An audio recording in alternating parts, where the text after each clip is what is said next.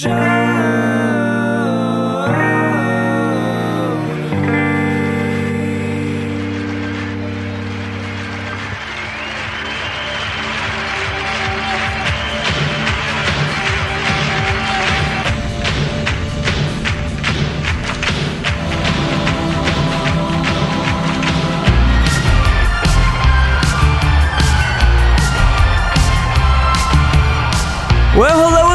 everybody. Welcome to another installment of Show to Be with Mike G, the show of life, the show of Vermont's arts, art schools, being a hippie, Guatemala, and so much more with today's guest. Ivy Mix of Leyenda in New York City. It's a great chat with her about a lot of different things, mostly about art, art school, love, being open to culture, being open to people. But of course, we talk about the project from Mr. Steven Soderbergh, Singani 63, an amazing Bolivian brandy. Get to sip some of that, get to talk about mezcal, get to talk about the traveling life of Ivy Mix. It is a brilliant chat, and I'm so glad she made it into Austin to sit down and chat with me. So without further ado, I hope you guys enjoy this great chat with Leyenda's Ivy Mix.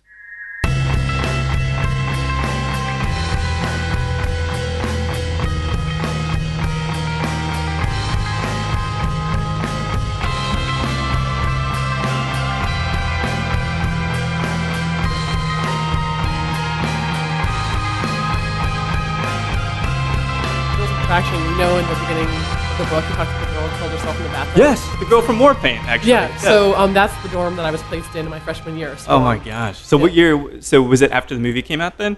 so it has like yes, this it was after, ominous yeah, tone. yeah, to- yeah, yeah, yeah. Was there like like kind of little tours that went into that bathroom? You're like, that's where it was filmed. well, once we all kind of like caught wind, we Yeah. were like, holy shit, Swan. Oh, God. ah," and then we all knew like which, he mentioned the room that she lived in. Oh my we were God, all that's like, crazy. oh my God. That scene, like, and you've, have you seen Rules of Attraction? Mm-hmm. I didn't like it when I first saw it, but love it now. yeah. Even James Van Der Beek, I really grew to appreciate James Van Der Beek. but that scene is so dark, Oh, totally. but beautiful because they've got that fucking song going over Yeah. the top of the Harry Nilsson. Yeah, I actually revisit that movie. It's been a long time since I've seen it. I feel like Rules of Attraction, Romeo and Juliet are kind of like in the same. Yeah. Like, great soundtracks. eh? dude, absolutely. yeah. Well, okay. So this all stems. It feels like, and I, I did did a bit of research about kind of the stuff that you've done, the stuff you're doing with Leyenda, now with the brandy, Yeah. which is fucking incredible stuff. yeah. Singani, and I think this all starts from art, though, right? Your parents are both artists. Mm-hmm. What was their medium? What kinds of things did they work with? Sure. So my so I grew up in central Vermont. Yeah. Um, in the middle of nowhere, like a town of 750 people. Holy crap! Uh, yeah. I have an identical twin sister. My mom had us when she was 40. We, we were a complete accident. She wanted one boy, and she's gonna name him John, and then oops, got us. You know. Twofold. twofold and like wrong sex. But now, of course, you know we're, we're, we're great. We're my mom's my best friend. But, Um, my father and my mom met in central Vermont, where we're from.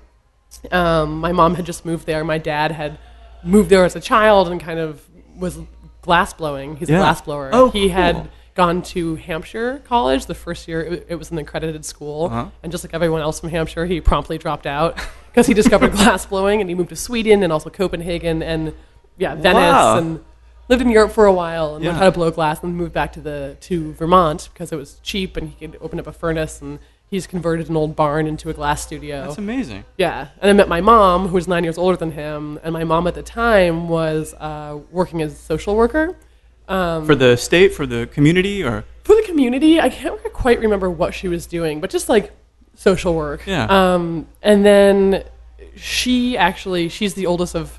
Well, my dad's a sibling of five, a five-person family. My mom's also from a five-person family. Really? My mom's family's from Illinois. My dad's family's from Minnesota. Um, but my mom was the oldest, oldest of five children Hmm. um, in Minnes- in uh, Chicago, outside Chicago. Yeah. And she always still does has a knack for like getting stains out of things. She's just like a Stains out of stains, like just totally in a. I get this thing She's, actually. no, I mean, I mean, I shit you not. She can get the stain out of anything. Really? She's got this crazy skill. So, around where she met my dad, she started going to different uh, antique places Uh-huh. in Vermont because there's like a t- there's a ton of just like it's more like secondhand stores, and she really liked fabric and art. She's a she was really inspired by Buckminster Fuller and like got into architecture and design, Yeah. And she started going to these shops and finding like really raggedy stained old lace and like really nice textiles, getting all the stains out of it, and then reselling it for a huge profit. That's brilliant. yeah, It's like So- renovating a car, renovating a house, totally. right? Yeah. And she you know, she kind of took like the. I mean, my mom's nowhere even close to a housewife. She's like Uh-huh. a super feminist, but she kind of took those skills that she learned from her mother in 1950s uh, Illinois and turned them into this skill. And through it, she started vending these nice pieces of lace and linen and stuff at shows. Wow. Met this other Italian woman, and she was like, "We should go into business together." So they started going to Italy and importing Italian linens, and now she has a really large textile company. That's incredible. Yeah, so it's, pretty a- such a weird pivot into Totally. it, right? Like, well, I'm, I'm helping out the community, and now I'm helping out Right. people with this other kind of aspect. It's- Yeah, I mean, it's awesome. And she started the whole thing at 40. Like she had twins and started her business at 40 years old. That's brilliant. So there's hope for all of us. There's abs- I have three years left Right, to exactly. accomplish something. exactly. I'm not getting any taller. Yeah, I'm getting grayer. yeah, right. Something has to come of all of this. So it feels like this nice balance of, gosh, you have this almost like con- uh, construction based, like using your hands. Yeah. But then also this creative element that is this nice amalgam for you Right. between your parents, right? And so if other things that I kind of saw is that you had, is it safe to call it a duality maybe that you had this underlying creative nature, but yet you're very athletic?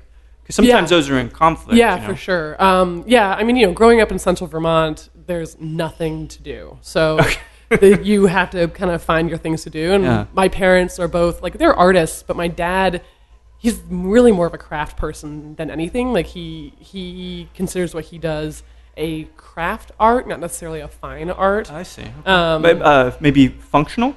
Functional func- Yeah. functional form but you know it's like you're not going to take one of his vases that cost $2000 and like put a pansy in there you know what i'm saying you're Yeah, gonna yeah, it usually just sits on the shelf and it's Yeah, it holds stuff, but I'd like to sit and admire it a little bit. exactly, you know. That's very humble of him, though. yeah no and he, way. yeah he's super i mean he's well, his stuff is unbelievable but um but yeah growing up with not a lot of stuff to do my sister and i were immediately put into athletic stuff Hmm. like growing up a huge portion part of my life that i don't get to do that much anymore but pretty much the only other job i've ever had was training horses. So as a little girl, my sister, my mom was like, she worked all the time. She started this business, and my dad also had his glass blowing thing. So in lieu of childcare or what have you, they put us into horseback riding, which kind of bit them in the ass at the end of the day because it's an incredibly expensive hobby. That's amazing. Did you guys ever come home and say, you know, it'd be nice, mom and dad, why don't we get a horse? Well, that's exactly what happened. Oh, I, yeah, yeah, yeah, exactly. So my sister had a horse. I had a horse. She kind of grew out of it, like Yeah. everyone else. Like she wasn't a little girl anymore, so she was like, I'm kind of over this shit.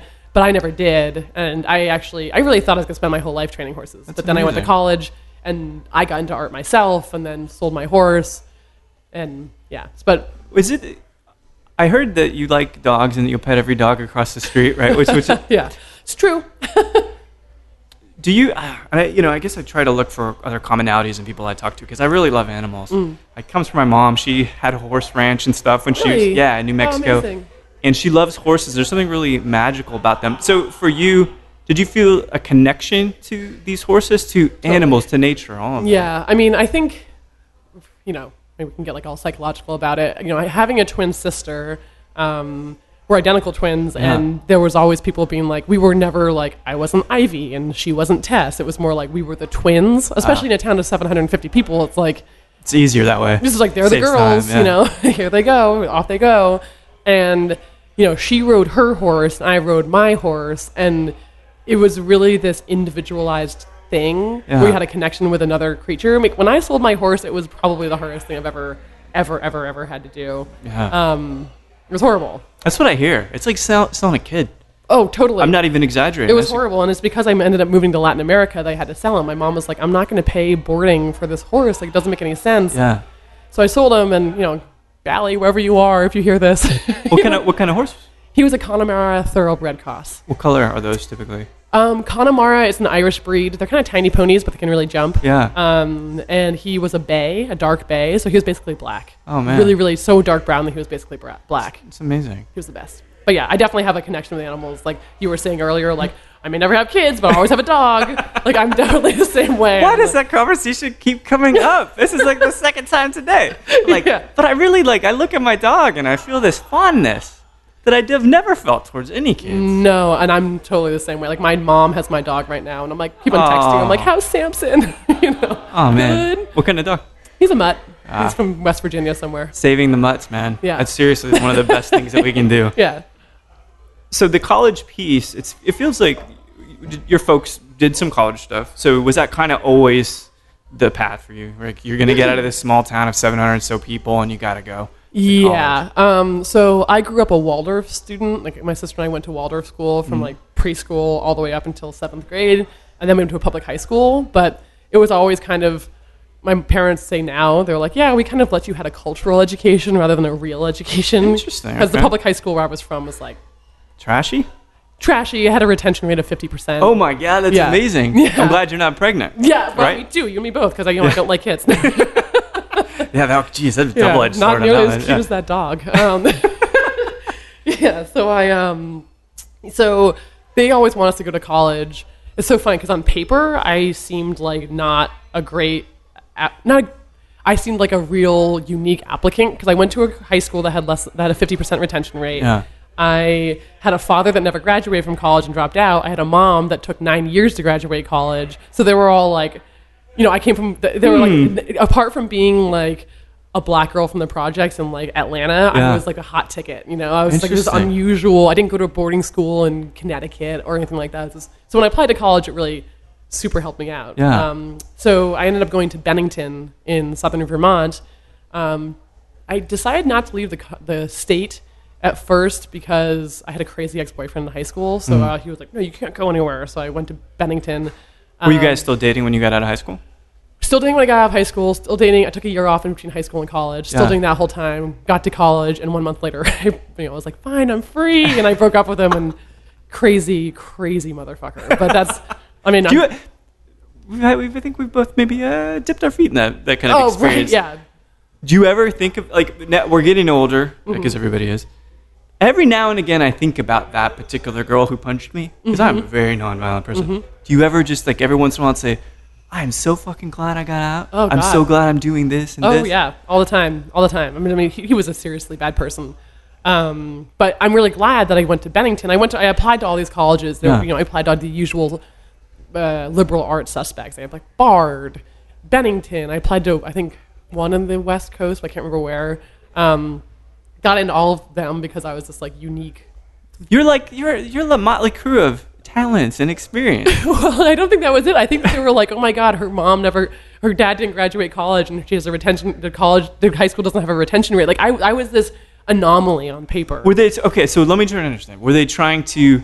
They're like, she's a good project. Yes, I think I was, Okay, okay, I was a good project. I was a good project. They were they, they viewed me as diversity. Got it. I wasn't like the every other kid that Prototypical, yeah. applies to liberal arts schools that like you know went to boarding school since they were two Got and it. you know was the you know it was just different. Yeah, um, an and outcast almost. Kinda, yeah. And when I and, I Ah. and I went to Bennington, and when I got there, it was just like this. Um, it was a really amazing experience being able to be at that college. It's got it's a weird one. You know, Bennington's a weird school. It's uh, they focus. I was there in kind of a weird time. I kind of was there before it got super straight. They went through a time there with the president of the college who was just trying to lace it up and make it like a like a social science school. And I'm Oh, like, really? well, I'm an artist, and like abstract expressionism started here, and like so did modern dance. It and- did. Yeah. So this is the stuff I'm learning. I realized in 1932 they converted it from a women's college. yeah, exactly. And so it starts out in that way. So did it by the time you were there? Did it still have those firm, what I'd consider feminist roots there? oh God, I mean, it's like seventy percent women Oh, at that's a- Bennington. amazing, It's yeah. a 500 person campus, maybe maybe 600. Really? Yeah, it's very small. Um, and of the 30 percent of that are men, like 20 percent of them are gay. So it's like definitely like It is a really easy place to be as a woman, then I'd imagine. it's a real great place to be a man. All right, glass half full, half Yeah. empty, depending how you look at it. yeah, like when I when you, all the Bennington girls joke that when they graduate and they go out into the real world, like everyone moved to Brooklyn and they're like, "Oh my God, you you want me? Oh my God, oh God, really? No kidding." Because we were like basically nuns in college, you know. Oh my gosh, that's amazing. Um, but you would think that it's almost counter what I would expect because it's Yeah. like so much creativity, so much people finding themselves, right? Totally. I mean, Bennington is a really amazing place, and, and you know, a it's a total unusual school. You have your fall term and your spring term, like every other college, but we also have a winter term, Oh, um, where it's called field work term, in which you do work in your field. Um, and as a freshman, I didn't have a field. I also had this crazy ex-boyfriend, and I was like, "Mom, I want to leave the fucking country. Like, I don't want to be here." Just leave, leave it in the rearview mirror. Yeah, and I was like, you know, get me the fuck out. Like, I want to go. Yeah. Also, I'm from central Vermont. I'm going to college in a 500 person college in southern Vermont. You know, I hadn't really experienced the world. Yeah, it feels like you you're just there are varying levels of breaking free. Yes. But not truly breaking out of that small town, Yeah. small thing. Um, so in my first fieldwork term, I went to Guatemala, and that's actually how I started bartending. Cafe No Sé worked up a, Yeah. a massive bill apparently. Yeah, exactly, exactly. So What I, were you uh, drinking to accrue such a bill? Well, I went. I so I go to Guatemala, and I I thought that I was going. I was 19. Yeah. And I was super green. You know, like very naive, and I thought I was going to go to the woods and be the only gringa, and like. You know, have this like soul searching. I was a total hippie in college. Like I really thought I was gonna like find myself. Like Yeah. I go up to this like colonial town and it's bustling, and I was like, oh, What? And there's all these gringos. There's like tons. Of, it- the Antigua is used as like a tourist as a hub. Yeah. Because Guatemala City, especially at the time, was very dangerous. So people would fly into Guate, drive 45 minutes to Antigua, and then take buses to go everywhere else in Guatemala. Mm. Gotcha. So land, everybody thinks this, this is the greatest place in Central America. Yeah. And then it gets a little grittier. Oh, totally. um, but yeah, so I'm there, and uh, I was, you know, I was kind of like, oh my god, this place is like a lot more interesting than I thought it was going to be, and I was pretty not good at like conversing and talking to people. I was Really? like, well, you know, but my first boyfriend was a complete asshole, Yeah. and I was just like, They always are. Yeah, and I was just like, "Er." so I was there, and I, and I, had- I'm like, oh, do I go to a bar and like talk to people? Do I go to a cafe? There was no Facebook. There, no one had a cell phone. Yeah. it was in 2004. Like people had cell phones, but no one traveled with them. So it was like everyone went to internet cafes. Uh, so yeah, I ended up going into this bar because I heard Bob Dylan playing, and that was my first concert. Was it really? Mm-hmm. Bob How old were you when you saw Bob Dylan? I was eight. That's incredible. Bob Dylan and Van Morrison. I, so, all right, now we're absolutely going to get back on track with Antigua. But you talk about hippie nature. I let me just I'll fill in the fashion stuff in my head. Mm-hmm. Yeah.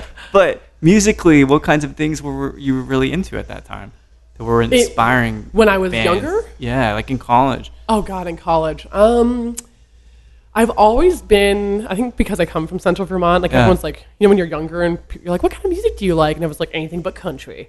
And I was like, I like country, and not like like your top forty country, you know, Yeah. like might be a little dust on the bottle or anything like that. My dog more- stole my whiskey for my wife. Or whatever yeah, you write it exactly. Or like get on the tractor and hody ho, whatever it is. But um, I've always liked, like, if I could make, to me, the, my favorite type of music is like rainy day, kind of country folky, like Really? Gillian Welch. I'm a huge fan of Gillian Welch. Yeah, yeah. Um, I I was then, I still am now. What about uh, well, Bob Dylan's good. What about Nick Drake, for example, or Elliott I loved, Smith? oh my god, in college, I loved Nick Drake. Oh my Yeah. god, Five Leaves or what's it called three five. What's it? What's that album called? I can't, I can't remember. And, and I, I mean, I listened to it non-stop. but that kind of stuff. Yeah, kind of like Did heavy. you feel a lot? Were oh, you? I'm, I'm a big feeler. I've got all the feels. I mean, that's, that's, like, that's like part of my. I wouldn't say it's part of my problem. But yeah. Uh, no, but you've got to. You know, and I think music's a good way to invoke as I've that. yeah, as I've gotten older, I've learned how to rein it in. One of um, my friends in Guatemala, actually, John, uh, he owns Cafe No Sé. He's the one who hired me. He's one of my best friends on the planet, and I just really love him. But we got into this fight in Guatemala once where he was like, "You know what your fucking problem is? Is you just wear your heart in your sleeve too much. You gotta Yeah. fix that shit." You know, I was 19 and he was 40 something, and I was Of course, he would. You know, he's been through some shit at forty. no, know? exactly. But I was just like, you know, I'm 19. I'm living in Guatemala, and like, I have this new. Fr- I mean, it was a it was a crazy experience, and yeah, I racked up a bill that high because I just went there every day, and you were allowed to have tabs. And Yeah. I was young, and you know, yeah, it was an amazing experience. I miss it a lot, and it, it was seems like know, incredibly form. Like if you're gonna pick a place to go and sit down, make it in Guatemala and make it at Cafe No Sé. And I don't even know if the the Yeah. mezcal piece was there in place yet in 2004. It, it was, but that wasn't like it's like yeah, we're a mezcal bar, and I was like, what the fuck is that? Yeah. you know. And I really, pretty much started drinking it because that's what everyone drank. Like I didn't, I didn't know anything. I was 19. I was like, whatever, yeah, sure. You but want that's to- great to be a blank slate like that. totally. You can't do that going to New York now, right? No, you hell no. come into Austin. It's we're, we're in a way we're tattered in a little. Maybe not jaded, but tattered. tattered. I think that's yeah. I think that's Yeah. correct. Yeah, and I, you know, and I ended up traveling throughout Oaxaca. Um, it was it was amazing. Like that that when I think back to it, I'm like, yeah, I was 19, 20 years old, dressed up as a missionary, going over the Guatemala Mexico border and like telling the border patrol. I'm like, oh, it's just libros para los niños. Like, don't worry. Yeah. You know, and like bringing all these bottles back and like crazy shit. Calling my mom and being like, I just did this crazy thing. I'm in Zipolite, Mexico, and she's like, what the fuck is your problem? Get out of there. I'm like, it's awesome. I'm Did living on ever- the edge. Did reality ever? So so now again, we're both wiser, older, slightly more tattered and gray. we're a little more aware of our surroundings. yes. Did you have any idea of what might have been political unrest or just general non-safeness in your surroundings at that point? I did. Yeah, no, I totally did. I mean, you know, when I was living down there, it's not uncommon to get robbed or Yeah. raped or it's like Or worse, yeah. Or worse, yeah. It's not. I knew quite a few people that, that really bad stuff happened to them. I got robbed a few times. Nothing really more than that. Yeah. Um, but you know, I remember distinctly when I went back to Bennington.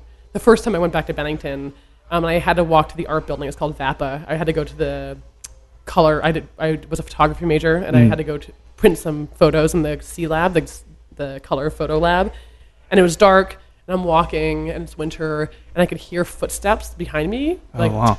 you Like, know. yeah. And I put my key, my hand in my pocket to grab my keys to like. And I'm like, I'm in fucking Bennington. Like, what's this guy gonna do to me? Like, do you want a croissant or something? You know, like nothing, nothing big. Yeah. Nothing happens at Bennington. You know, but it was definitely this weird. But think about like the kind of skills that you acquire. Like Totally. absorbing those other cultures. Like now you can go anywhere in the world. Yeah. You're gonna be aware. Yeah, and I learned a foreign language, and like, Yeah. no, no. I mean, if I didn't, if I hadn't gone to Bennington, if I hadn't had field work term, if I hadn't started, I mean, I wouldn't have my life Yeah. currently. You know, that's that's Those experiences are what kind of defined you. Yeah. totally. And then I got, I was able to get a job when I graduated, which was huge. Yeah. Because you so you photography major, and trans- I was a philo- philosophy and photography. Philosophy. which transferred into fine art. I was actually a triple major. I was a Spanish philosophy and photography major, but they wouldn't let me write my philosophy thesis in Spanish. why not? I don't know. I'm like, you guys are fucking assholes. It's That's Bennington. strange, yeah. So like, we took off the Spanish. So Interesting. fine art and philosophy was my major. But a nice, rich kind of yeah, just combination of skills and skill sets. And so Yeah. you're thinking, all right, I've got this degree. What is the ideal opportunity for you as you're leaving college? So I left college, and just like every liberal arts school student, everyone's like, "We're moving to Brooklyn." Like, okay, and my twin sister was living there already, yeah. and I was like, "Okay, I'll go. That sounds great." I backpacked across Europe by myself for three months, and it was Wow. incredibly lonely, but great Yeah. and informative and wonderful. Um, then I moved to Brooklyn, and I got a job working at Gagosian Gallery, which is like everyone at my college was so excited. It's like a dream job, Yeah, right? they were like, "Oh my God, you're the greatest! You're working at Gagosian, blah blah blah blah blah." And I was like very excited. You know, I met Larry. He's a prick. And I was Well, like, of course, these assholes. Yeah. "Are you listening, Larry?" Was it the was it the one sugar two sugar thing? Is that the one that I read about? There was a. oh, with the coffee. Yeah, yeah, yeah. yeah, yeah, yeah. Literally stuff like that. Like I What was, is the point of being like that? I was a glorified gallerina. It was horrible. What? Let me ask you. Why do? So you're in hospitality. We both deal with lots of people all the time. Why the fuck do people think they can act like that? What was? Where? Where does someone like that coming from to think they can be like that? Privilege. Fuck money. I mean, God, Larry's got a lot of money. All those people had a lot of money. It was all about because the economy had just collapsed, Yeah. and so I was working Gagosian for free or next to free. Right. Um, and everyone was still like, "This is the greatest! I can't believe you have this job. Like, this is wonderful." So I had to start bartending to actually make money. Yeah. Um, and you know, I've always liked the service industry because I think that I have a personality. I genuinely find self worth when I make someone else happy. Yeah, like it just like fills me with like, great, I don't suck. You know, No, I I made you happy. It recharges you. Yeah. That's why. I mean, I'm just gonna, the selfish side of this whole thing, getting to meet people like you and talk. It's like it recharges me. I feel good talking. You know. Yeah, yeah, yeah. No, absolutely. thing. Me too. Um, but yeah, Gagosian was it was a, it was fascinating. It was a type of art that I used to study. Yeah. Um, I met all sorts of famous artists, but it sucked. Um, it, It was sucked. not what you'd expected. No, it's like it was an office job, and you know I've never had an office job. I, I, at that point, I traveled all over Latin America. The only other job I'd ever really had was training horses Yeah. um, and working in a bar. So I was just like, dude, this is like, this shit sucks. I'm like organizing bookshelves and being at the desk in front of the gallery. So when people come in, they're like, hey, and I'm just sitting there like blanking out. God. It sucked. I hated it. So I quit.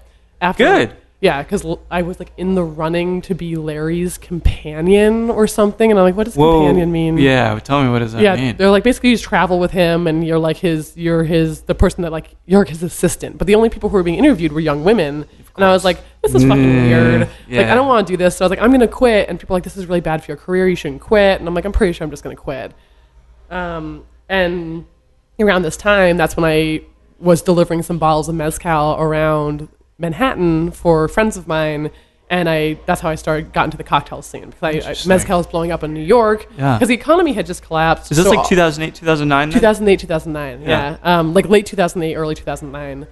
Uh, the, yeah, the economy had just collapsed. So all of these people who would have normally been in gallery jobs or, you know, writing, like all the creative jobs were the ones that went first. Of course, Because like yeah. high end, more like bourgeois shit hit the fan first. Yeah. They all went into cocktail bars. So the industry just started to boom, and I was I was part of that like accidental implosion, you know, and it was fucking cool. It was a really cool time. I, I hit it just at the right time. But that's how it is. And I like that you said everybody's telling me that I'm making a massive mistake. This is counterintuitive to my career. Fuck you guys. This was the that was the influential kind of the moment that lent traction to your whole career. Totally. About it.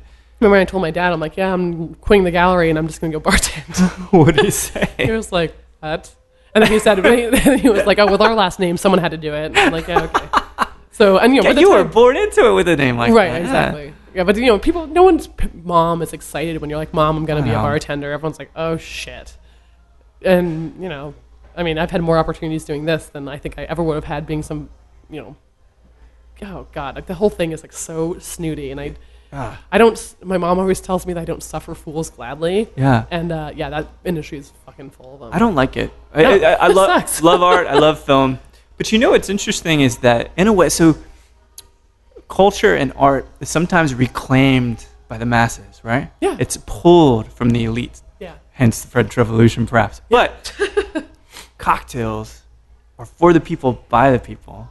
You know what I mean? Like, Yeah. it's just regular people crafting these things, and just you have this innate creativity. Did you find that your sense of color and your sense of symmetry actually served you pretty well in the cocktail piece? Yeah, I mean, I think that what I realized when I went to college, like I took my philosophy 101 class with this professor, Paul Voice, and I remember going in and being like, oh, I got placed in philosophy 101 because they wouldn't let me into literature or whatever it was. Yeah. And it wasn't even called philosophy 101 because nothing at Bennington's called 101 anything. It's called philosophical reasoning, you know. And I was like, okay, and Fine. yeah, and I was like, okay, whatever. I'm gonna go in and do this shit, but who cares? And it totally blew my mind. I was like, oh, I'm a total geek, and I really like thinking about things. Like Yeah. I, you know, like I could say I have all the feels. Sure. I, I just really like. I love wrapping my head around stuff. Yeah, And like yeah. trying to understand it and trying to feel it and absorb it. Like I get like high figuring things out. Like I like I like puzzles. I. I love it. Well, so can I ask you a question about that particular Yeah. proclivity?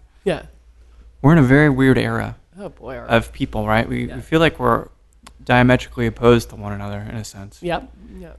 Do you ever think and digest and dissect how we got here where we feel so foreign to one another, even though we're the same thing?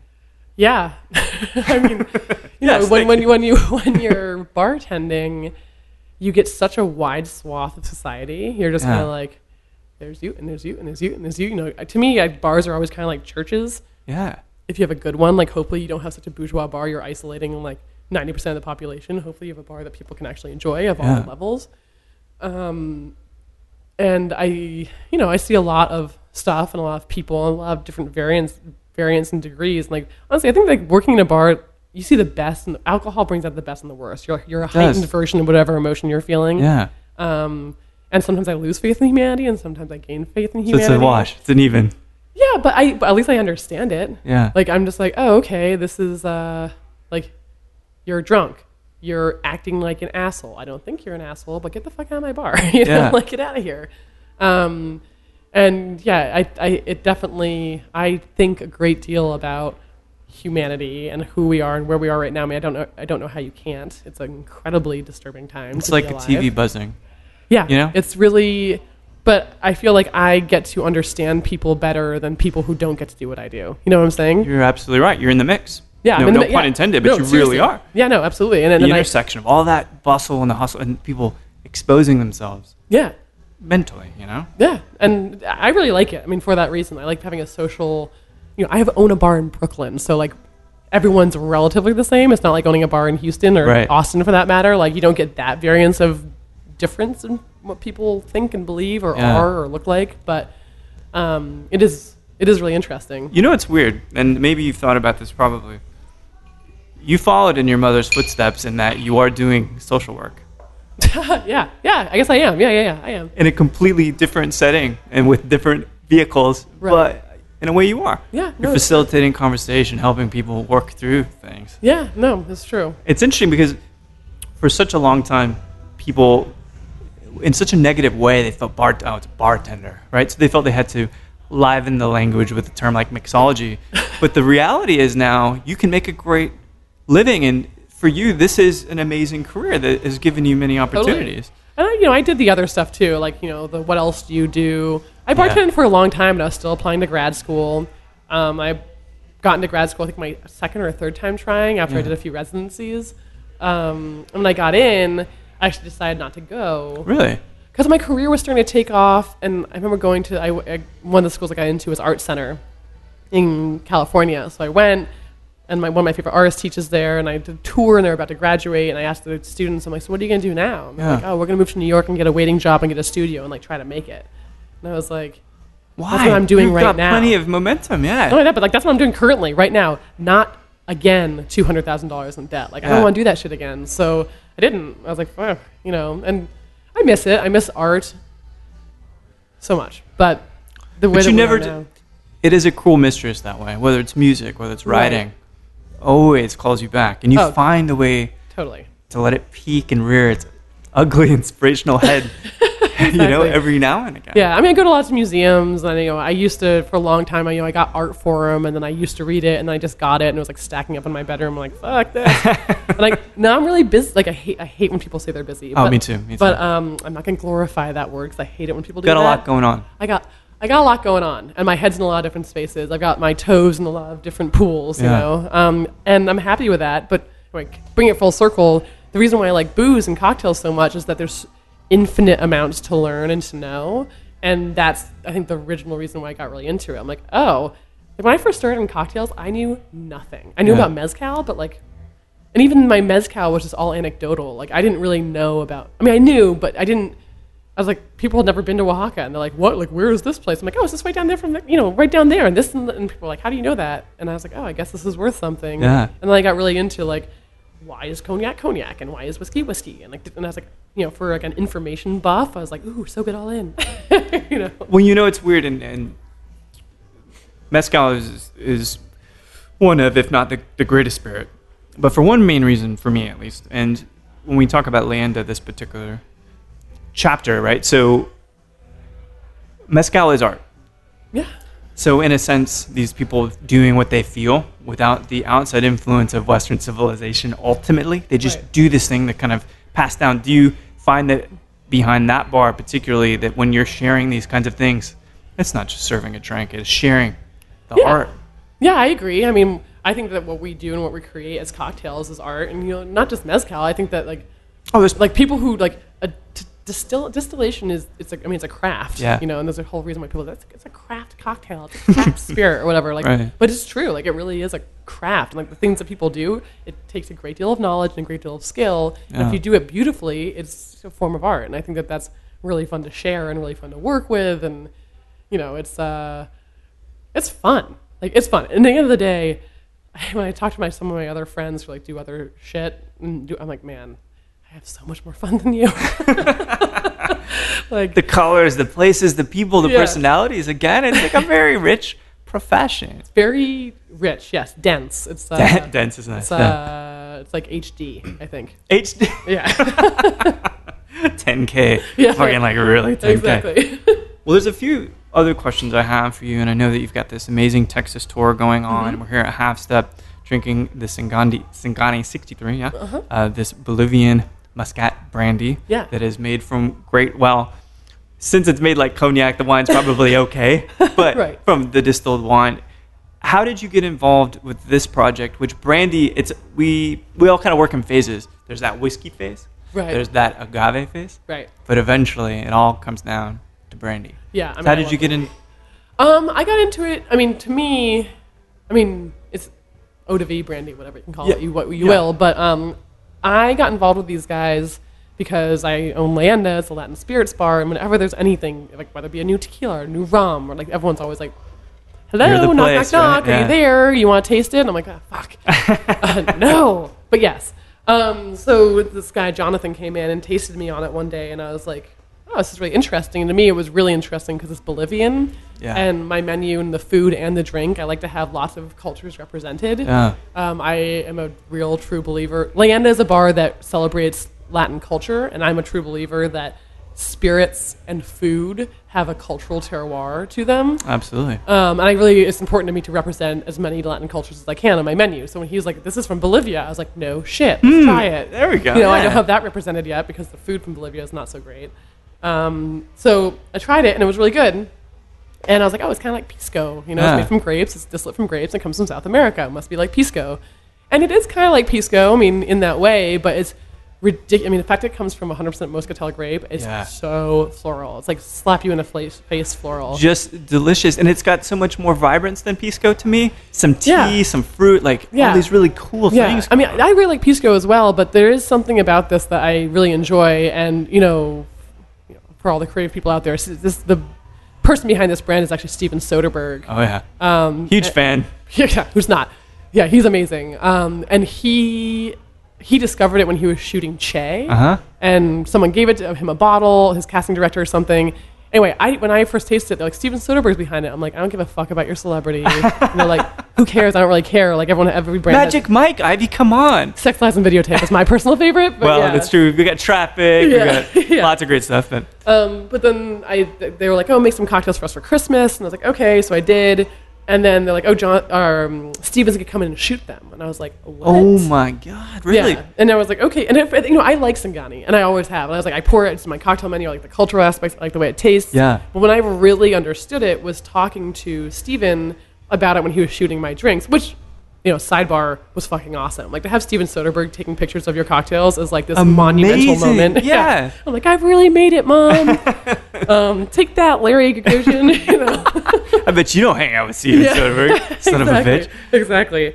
Um, but we, yes, I'm talking to him, and he and I was like, so what? Like, what's up with Singani? Because I really thought that he just like put his name on it, and I was like, you know, whatever. Like, I think it's kind of bullshit, but you're a cool guy, and I like the juice, so what's up?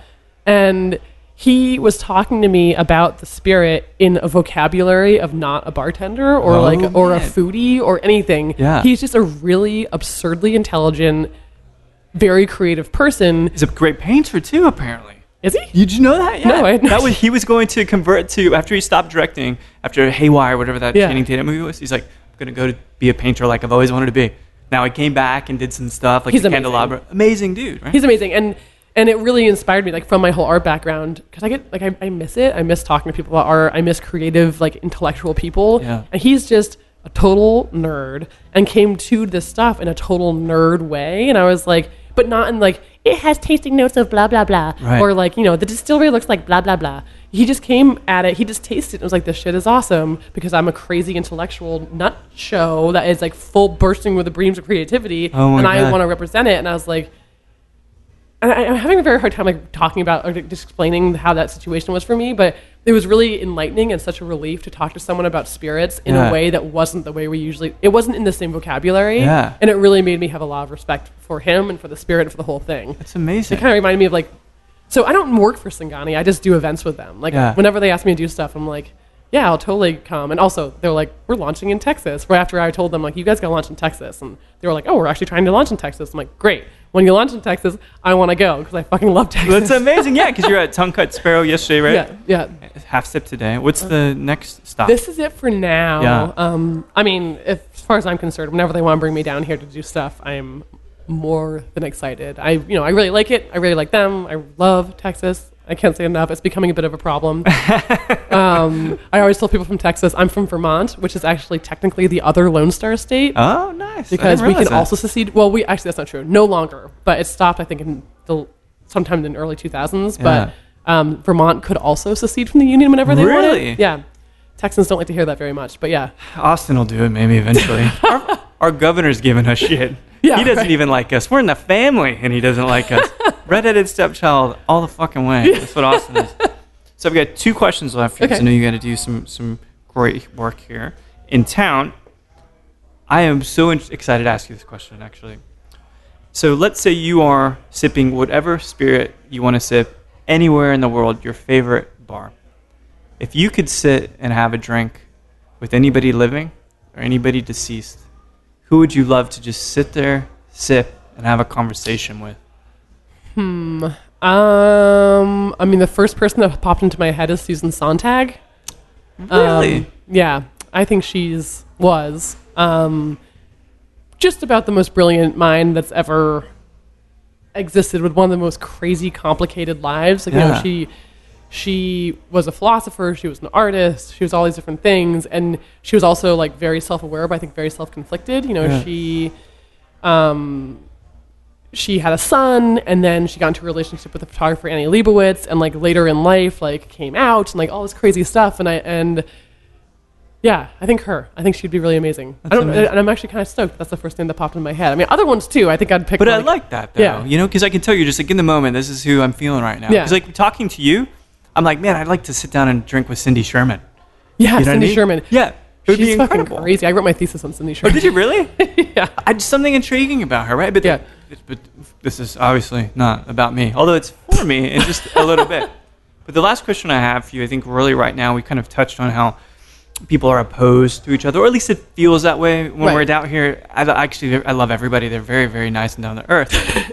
You've done some great work with Speed Rack in a time where both the rights of women are being infringed upon, the Yeah. time in which men are demonstrating that they're bigger fuckers than we've ever been. We're the only ones wielding guns and shooting people in public.